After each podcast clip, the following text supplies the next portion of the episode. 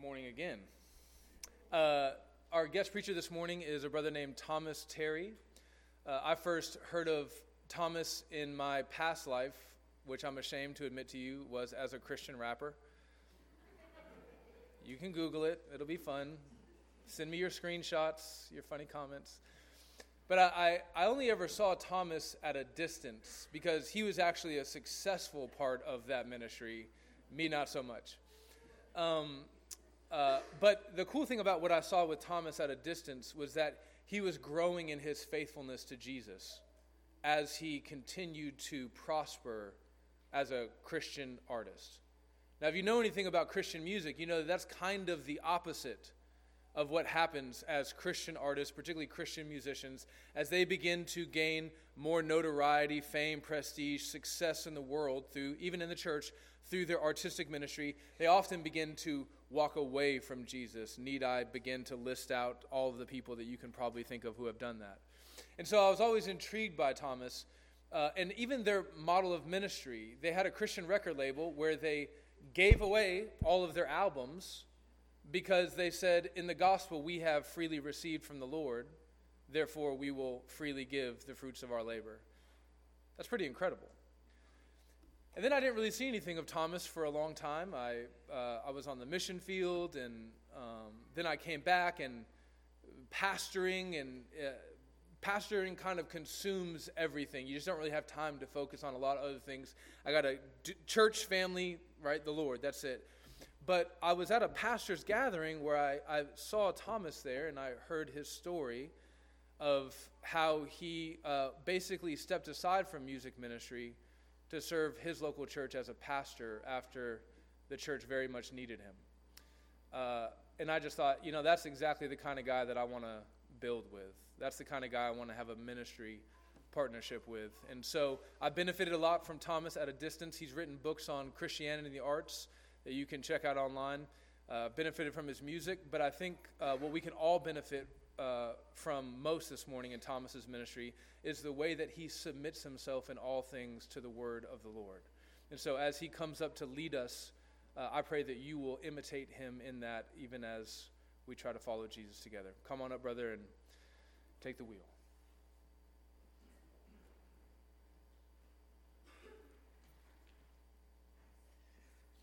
Well, good morning, family. It's good to be here with you. I'm from Portland, Oregon, where it's always raining, and so the fact that I have some sun here today is quite amazing. Um, it is always a privilege to come and be with God's people from across the country uh, in different contexts, different geographical landscapes, uh, but to come together around one word breathed out by the one true God. It's the one thing that unifies us as a body. And so, it's a great encouragement for me to be here with you, and I do hope that my uh, preaching will be a great encouragement to you this morning because that's why I've come to be a blessing and encouragement to you as you persevere and grow in the faith. Okay, amen? Amen. amen. So, if you would be so kind as to turn with me in your Bibles to the book of Mark, chapter 4, and we'll be reading from verse 35 to verse 41.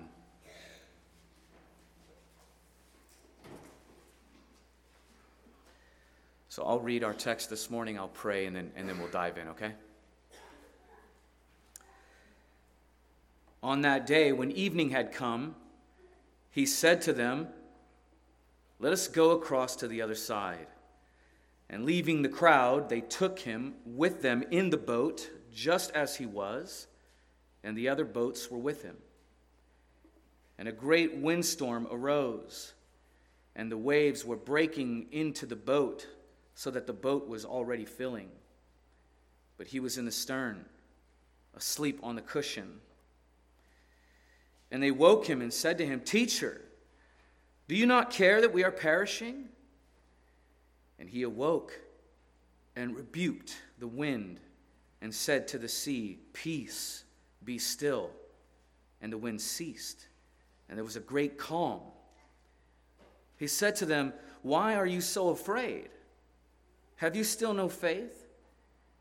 And they were filled with great fear and said to one another, Who then is this that even the wind and the sea obey him? Family, this is God's word. Thanks be to God. Let's pray. Our Father and our God, we do thank you for your word. And we recognize that in order for us to see anything of spiritual significance, for us to comprehend anything of value spiritually, we must be helped by the Holy Spirit. And so we pray even now that you would give us the help that we need. We are desperate. We posture ourselves in deep dependence as you open up your word to us. Father, we pray that as your word is preached, that you would change us, convict us, and conform us into the image of Jesus, the one who is so powerful that he speaks winds and waves into submission. We pray these things in Christ's name. Amen. Well, if you were raised in a Christian home, or you've been around Christian culture long enough, then the odds are you've probably heard this story at least a thousand times. Maybe you've seen this story in a children's book illustrating the, the craziness of the storm as Jesus yells out to the sea, Be quiet! And the sea is silenced. Maybe You've seen a painting of Jesus where he stands on the edge of the boat with his disciples, with his hands lifted high in the air towards the winds and the waves, giving you this vivid picture of the power of Jesus as he slays the storms with his speech. It's not only a very popular passage, it's also very popular imagery. The image of God powerfully commanding the storm into submission with mere words is exceedingly powerful. Well, having been a Christian for over 20 years, I have heard on many occasions pastors preach this particular passage with a very specific angle. And that angle is this that God is powerful enough to speak directly into the storms of your life. That he is powerful enough to bring peace and immediate relief when the storms of life seem overwhelming and life threatening. At some point in the sermon, just before the close, the preacher typically asks this question that everyone knows is coming. What are the waves in your life that God needs to immediately still? What are the unique storms in your personal life that God needs to silence?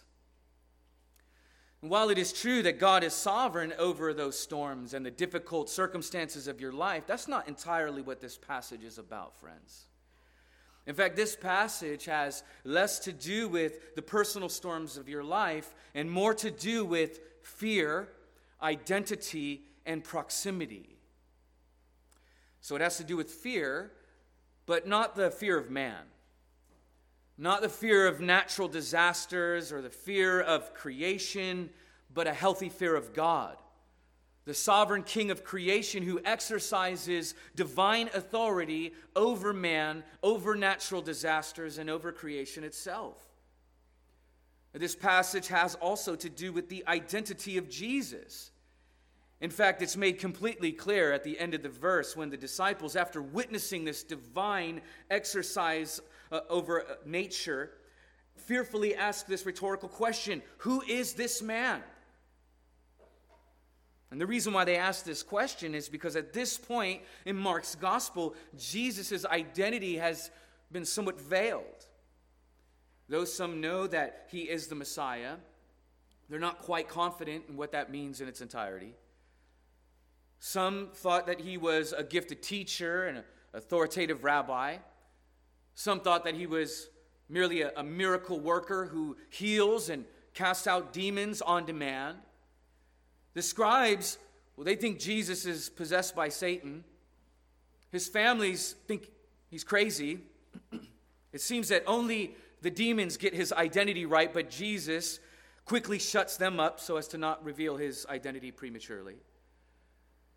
But it's here in our passage this morning where Jesus alone with his disciples in a boat in the middle of a stormy sea, unveils a bit more of his identity. But not by way of casual conversation, and not by way of you know, some theological discussion on Jesus' identity, but by way of powerful demonstration with this nature bending display of power that speaks louder than words could ever communicate. He puts his identity powerfully on display for his disciples to understand the magnitude of his identity. Jesus, throughout his gospel narrative, has been teaching his disciples, as he'll teach us this morning, something so much more profound and powerful than just peace in the midst of difficulties. And my hope for us this morning as we engage with this text is that we would find comfort when we look at our personal storms in our lives. But more importantly, that we would see the greatness and power of Jesus. That we would see how all creation, friends, is subject to Him and His will. And that Jesus cares and that He's close when storms come. And that when we go through these storms, that we don't simply desire immediate relief, though that's what we all want. But most importantly, that we would develop deeper trust and a more robust faith. Because that, friends, is what gives us true peace in the midst of difficult circumstances. Not immediate relief, but profound understanding that God is sovereign over everyone and everything. That God is sometimes the stiller of the storm, but He's sometimes the sender of the storm. But either way, He is with us in the storm, teaching us, discipling us, molding us, and making us better through whatever storms come our way. Okay? And so, if you're, you are the note taking type to help us along, I've broken up our text into like five scenes. Okay? So, in verse 35, we'll look at the crowd and crossing. In verse 37, we'll look at the wind and waves. Verse 38, the rest and rebuke. Verse 39, the sovereignty and submission. And then finally, in verse 40, the fear and faith. Okay? So let's begin by setting some context in, in verse 35 with the crowd and crossing. On that day, when evening had come, he said to them, let us go across to the other side. And leaving the crowd, they took him with them in the boat, just as he was, and other boats were with him. Now, just to settle into where we are in Mark's gospel, just before this particular scene, Jesus was sitting in a boat at the shore preaching to a massive crowd. And this boat, which is fascinating when you really dive into Mark's gospel, it's kind of a multi purpose utility here. This boat, in this particular scene, served uh, as both a pulpit and a barricade from the large crowd. And Jesus was preaching about the kingdom of God, but he was preaching in parables. Now, just to briefly draw your attention back to two of the parables that he had been preaching, because I, I, I think that these parables are, are, relevant to our passage this morning. One of those parables that he was preaching on was the parable of the sower, the seed in the, in the soil. Some people call it different a different parable, but that's what it is. Jesus taught that the, the seed represents the, the Word of God, and when it's sown on good soil, the Word powerfully grows a fruitful harvest. You remember that parable?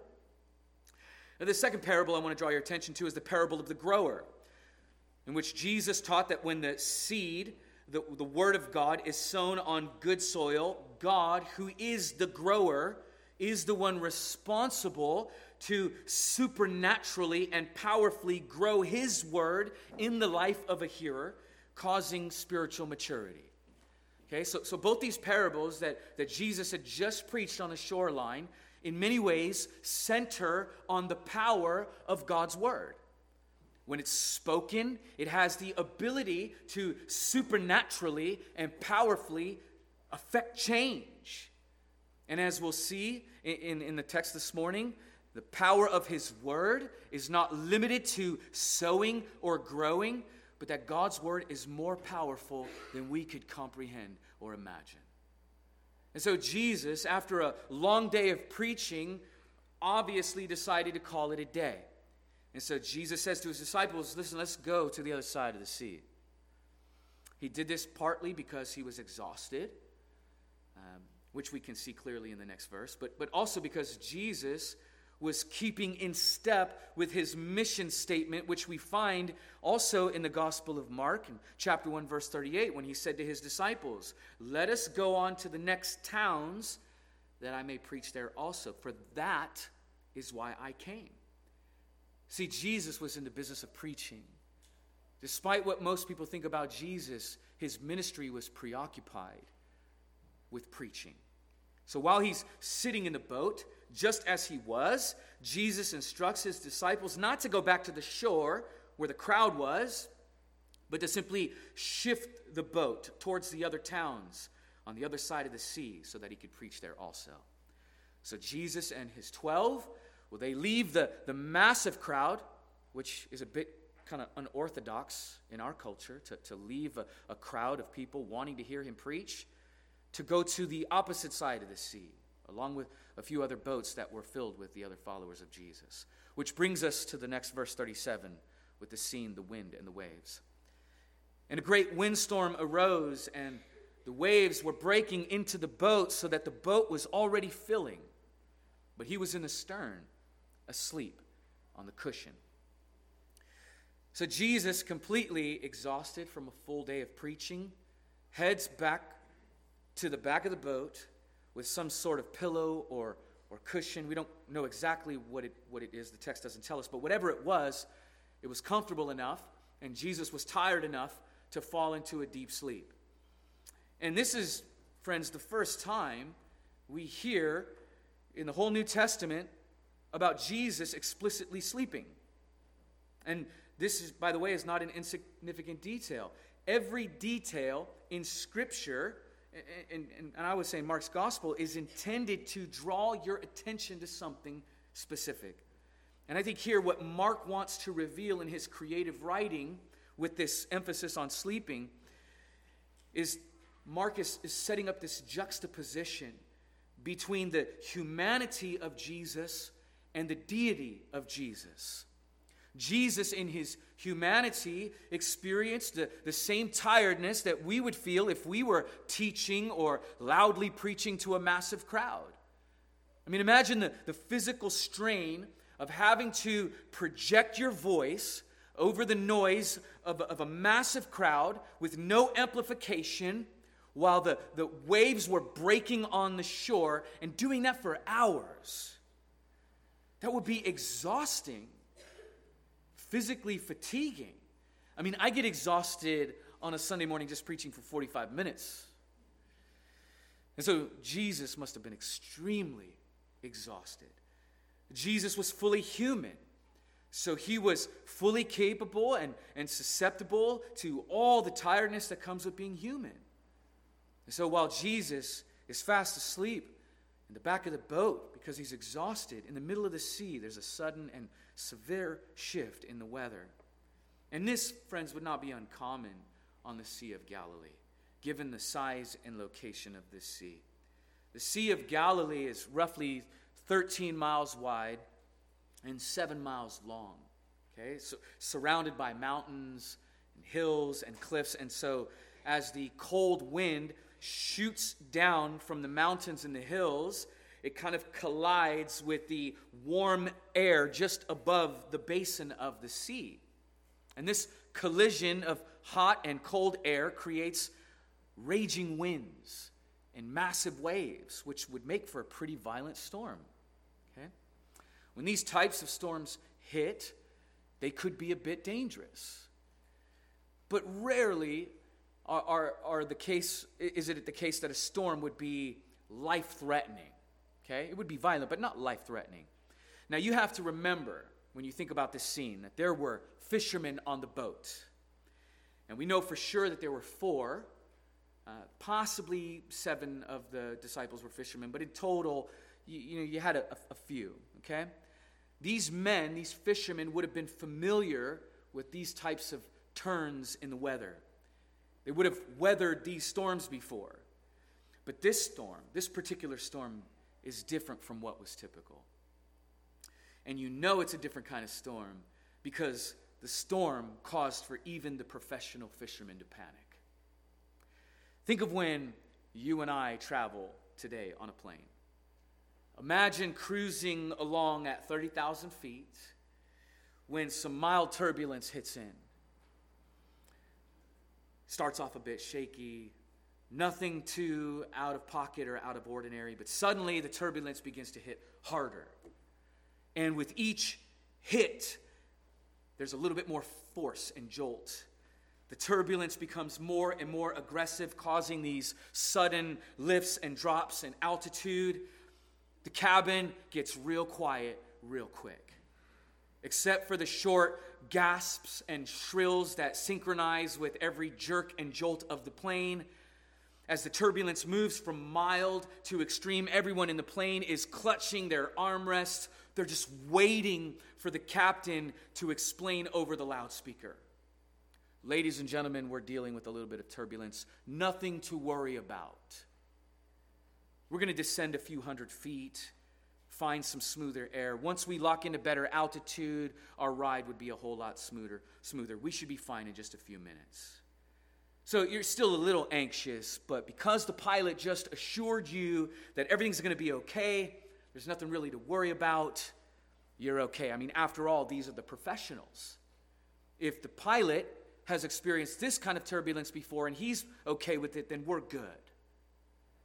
But imagine the level of panic we would experience if the captain of the plane started panicking. He expressed over the loudspeaker in this shaky voice, You know, I've never seen this kind of turbulence before. I don't know if we're going to make it. We would freak out. Because if the pilots are panicking, then you know it's all bad. If the professionals are freaking out, you know it's a really bad situation. Well, that's exactly what was happening here. The intensity of this storm had caused even the professional fishermen to freak out. And this quickly sobered the disciples, not just to the severity of the storm, but to their human frailty, to their mortality. And it's here in the second half of verse 38 where we see this rest and rebuke. And they woke him and said to him, Teacher, do you not care that we are perishing? Now, notice how the disciples respond to Jesus. They were so overwhelmed by fear that they actually rebuke him. Okay, this is actually a rebuke happening here.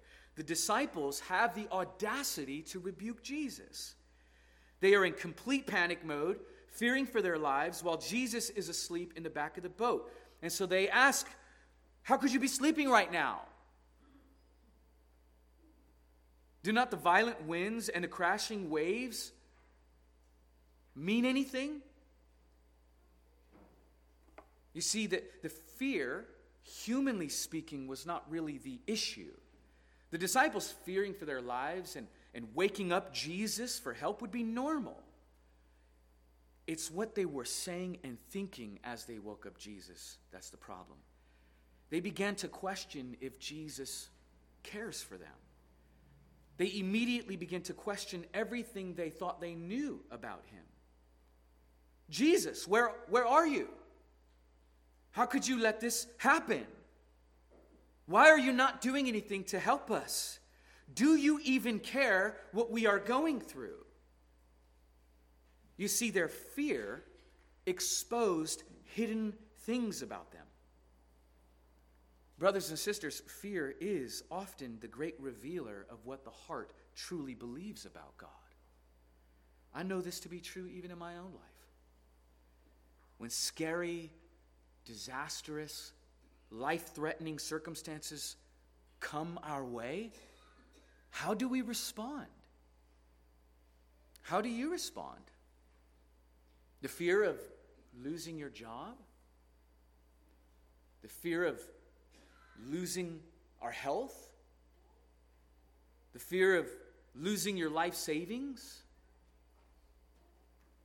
The fear of losing a child or a wife? How do we respond to those fears? You know, counselors often say that, that fear produces a fight or flight mentality. But Christians, when it comes to our way of thinking, our worldview, when we faced when we face fear, it should produce a faith mentality. When we're confronted with fear, do, do we fight God? Do we run from God? Or do we have faith that God is ultimately in control? So, how does fear play itself out with you? Do you have faith that, that God cares? That He's intimately involved in your fearful affairs? This was hard for the disciples to comprehend in the midst of this violent storm. And it's exceedingly hard for us when we're faced with fearful situations. Now, notice what the disciples say to Jesus. They say, Teacher, do you not care that we are dying here? So essentially, they're saying, Wake up, Jesus, do something. You did all these things for other people. You cast out all kinds of demons. You healed people you barely knew. All kinds of people in the crowd where we just were, they, they came to you. You didn't even know them, and you demonstrated your care and compassion on them. We're your disciples, we're your insiders. And you don't even care that we're dying here. We're about to drown. And you're in the back of the boat, asleep. You see, this revealed so many things about the disciples. In their fear, listen, they downgraded Jesus to a simple teacher. Their fear also revealed that they were not that different from other people in the crowd who only came to Jesus for immediate deliverance and relief from their suffering. Instead of simply asking Jesus to help miraculously deliver them, they accuse him of being distant, uninvolved, and unconcerned about their well being. Do you even care? Now, why would they ask this question? Of course, Jesus cares about them.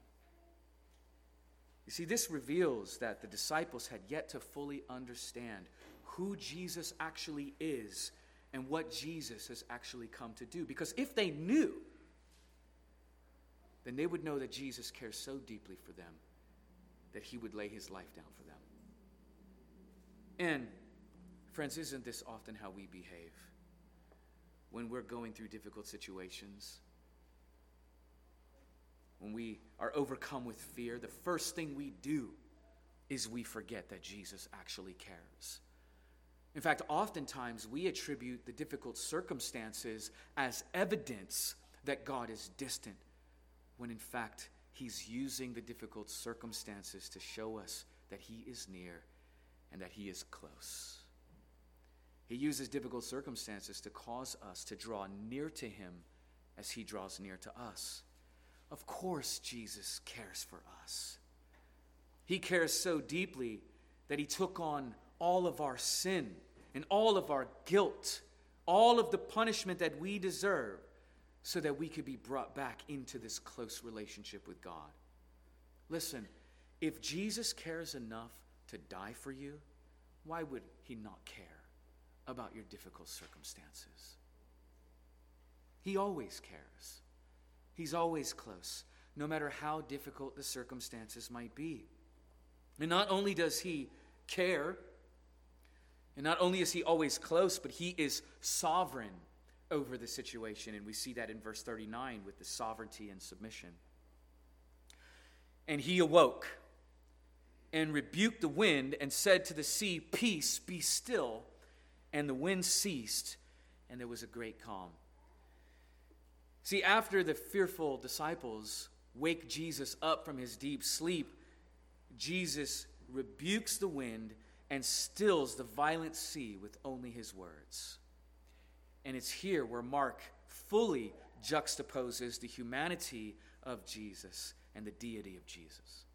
Jesus, weakened with a parched voice due to prolonged and persistent preaching, revealed the limitations of his humanity by sleeping in the boat. However, his divine voice bends the laws of physics as he sovereignly speaks the storm into submission, exercising his divine authority over the creation order. In this scene, you see that he is fully man and that he is fully God. There is one important detail that I don't want you to miss. Notice that, that Jesus rebuked the wind and spoke to the sea in two separate commands. Okay? Yet both synchronize in their submission. This demonstrates, friends, the magnitude of God's powerful words. It wasn't just that, that Jesus just spoke and the, the winds kind of slowly subsided and the waves eventually leveled out. No, Jesus speaks and both the winds and the waves immediately obey. Creation hears the voice of its creator and immediately complies.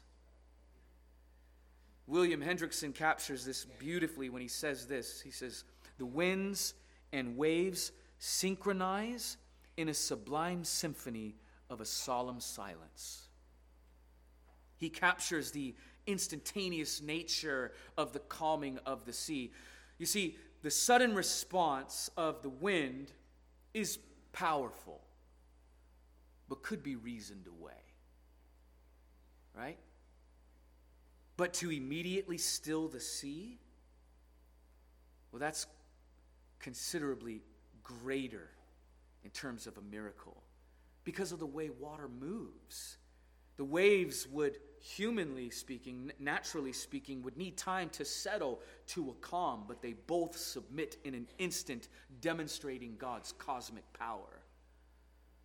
And after Jesus powerfully rebukes the winds and authoritatively speaks to the waves, he turns to his disciples to mildly rebuke their faith but also to lovingly address their lack of faith. And we see this in verse 40 and 41 with the fear and faith. He said to them, Why are you so afraid? Have you still no faith? And they were filled with great fear and said to one another, Who then is this that even the wind and the sea obey him? Jesus asks his disciples this rhetorical question. Really, it's two rhetorical questions one about fear and one about faith. And he asks these questions because really they go hand in hand. The disciples were full of fear because there was a lack of faith. They didn't trust that God cared or that he was in control. Jesus is saying to his disciples, and I, I would submit that he's saying to us this morning, that we need to have fearless faith if we intend to be effective followers of Jesus. We need to be fearless when the difficult circumstances of life come at us. In fact, it's in these moments when we experience fear that our faith should be most activated. You see, fear reveals that we are not in control, but faith is trusting that God is in control. And Jesus is saying to his disciples, Do you still not trust me? I can imagine what Jesus was thinking in his mind. Have you not seen everything that I've done? Have you not heard everything that I've said? Why are you letting fear control what you know to be true about me? And here's what's crazy these disciples wanted a supernatural intervention from God because they were terrified. In fact, that's what they were crying out for. And that makes sense.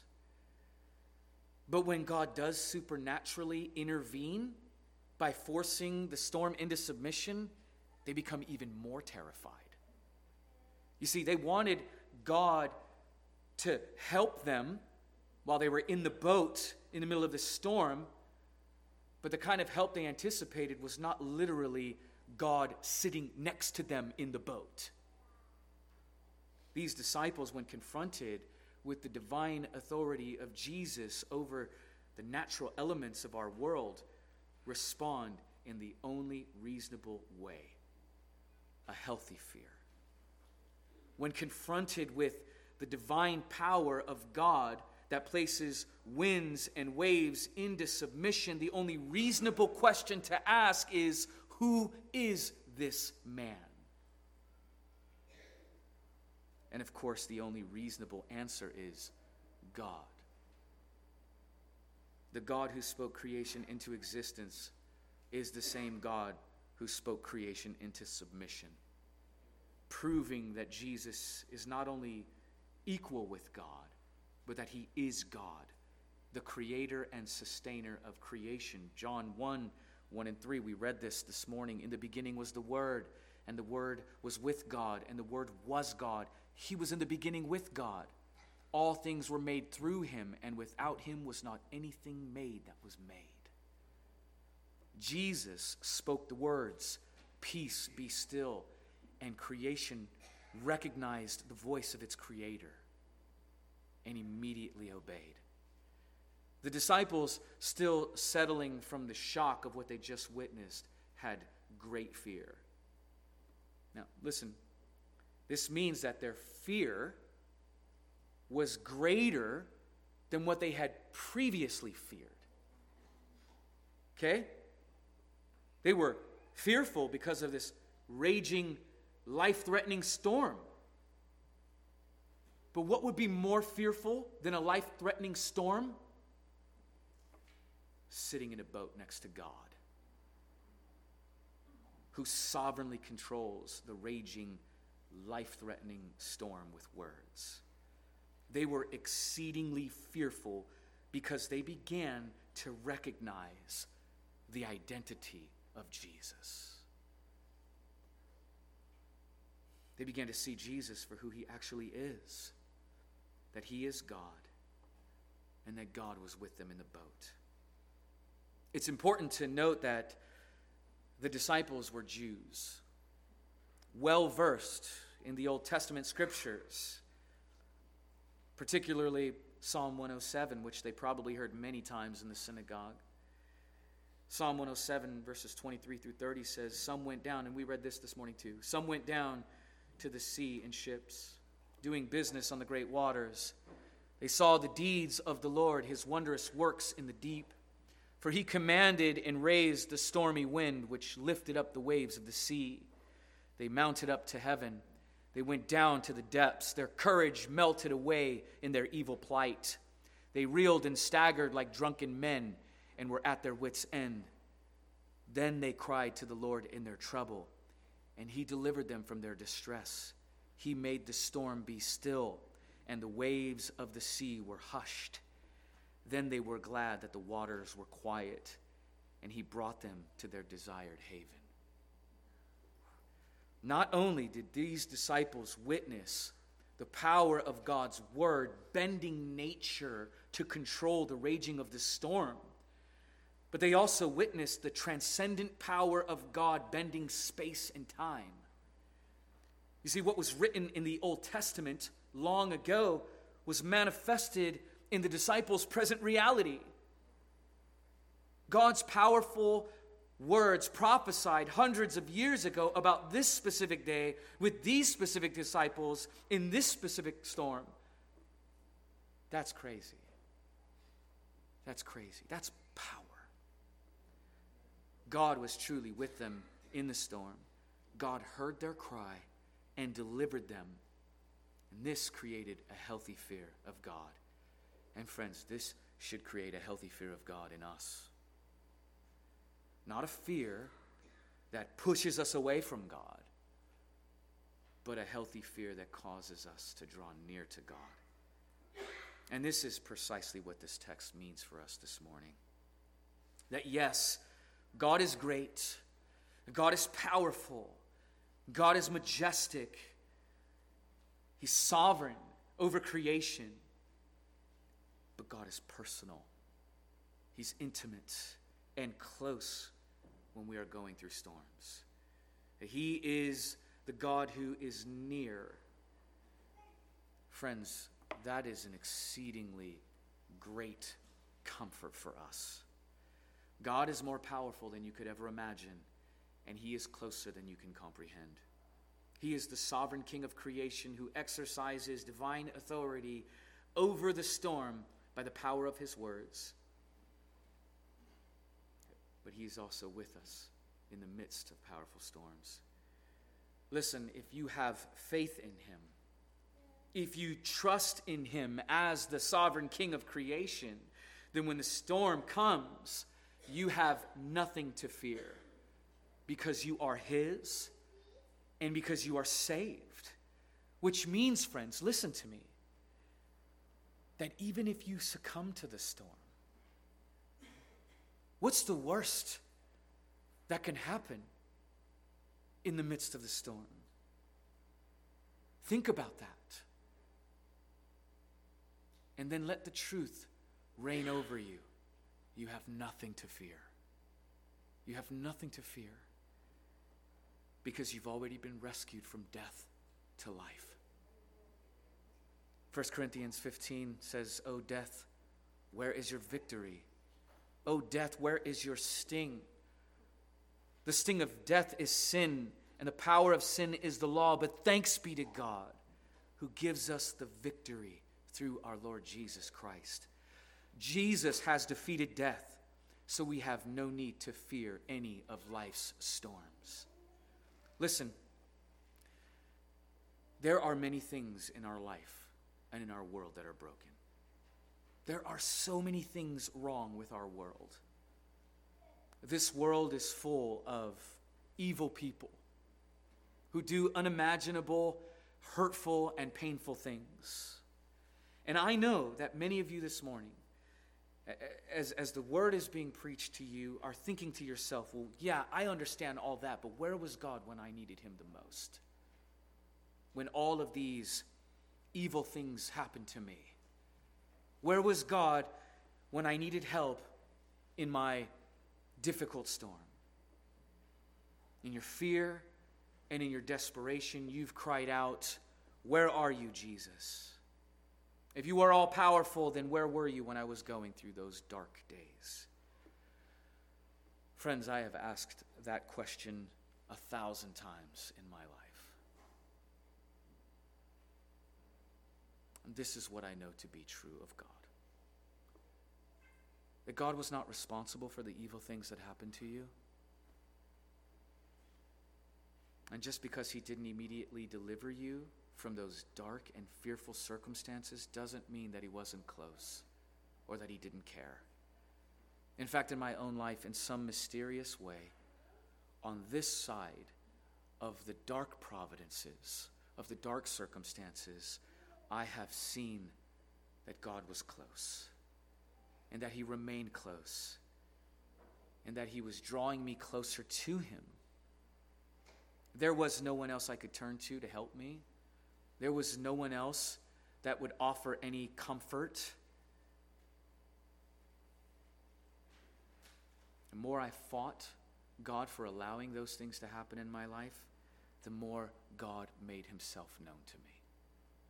Brothers and sisters, this is what he does to his children. He cares, and he's close. Sometimes, friends, he stills the storm. But most of the time, he sits with you in the storm. He's already rescued you. He's already rescued you. The very thing that separated you from God, Jesus paid for with his perfect life. That's how much he cared for you. He died for your sin to rescue you from the worst of storms, the raging wrath of God that sits over unbelievers, which is the most terrifying thing you could ever comprehend. God absorbed that wrath on your behalf. He died to make things right, to build a better world, to punish all of the evil injustices in this world, and to bring us by his blood to a better haven, to a place where those evil things will never happen again. Dear Christian, you need to know that the same God who spoke creation into, into existence, that sustains creation by the power of his word, is the same God who cares for you and will carry you into a renovated world where all the evils will be eradicated and all of our sin will be pardoned because he brought us near by his blood. And listen, if, if you are here this morning and you're not a Christian, I just want to say to you that that invitation to have Jesus remove your sin and your guilt, he extends that to you this morning. He can be yours if you would but simply call out to him and embrace him by faith. Believe that he is who he says he is Son of God, the Lord of all creation. He says, If anyone would come to me, he will not cast out. If you come to him by faith, he will save you. And if you have questions about that, I'm sure anyone in this room who is a Christian would love to talk to you about that. Simply ask them after the service, hey, are you a Christian? And if they say yes, then say, hey, help me to understand what it means to be a Christian. And I promise you, they will cancel their plans and they will sit with you and they will help you to understand what it means to follow Jesus. Amen? Amen. So, brothers, be encouraged. God is close and He is in control over everything and everyone. You cannot be shaken from the grip of our sovereign and powerful God. He is yours and you are His. Let's pray. Our Father and our God, we thank you for your word because it testifies to us of your magnificent power, of your identity, that you are powerful to bend nature, that you are powerful to raise dead people to life. And so, Father, we pray that as we leave this morning, that would stir our affection for you that we would see you for who you are, the God of the cosmos, but that we would see you as the God who indwells us, that cares, that is personally involved in the meticulous details of our affairs. And may we rest in that profound truth, even when days look dark, even when days are difficult we know that you are sovereign and in control. We thank you for that. In Christ's name, amen. Amen. Church, let's stand and sing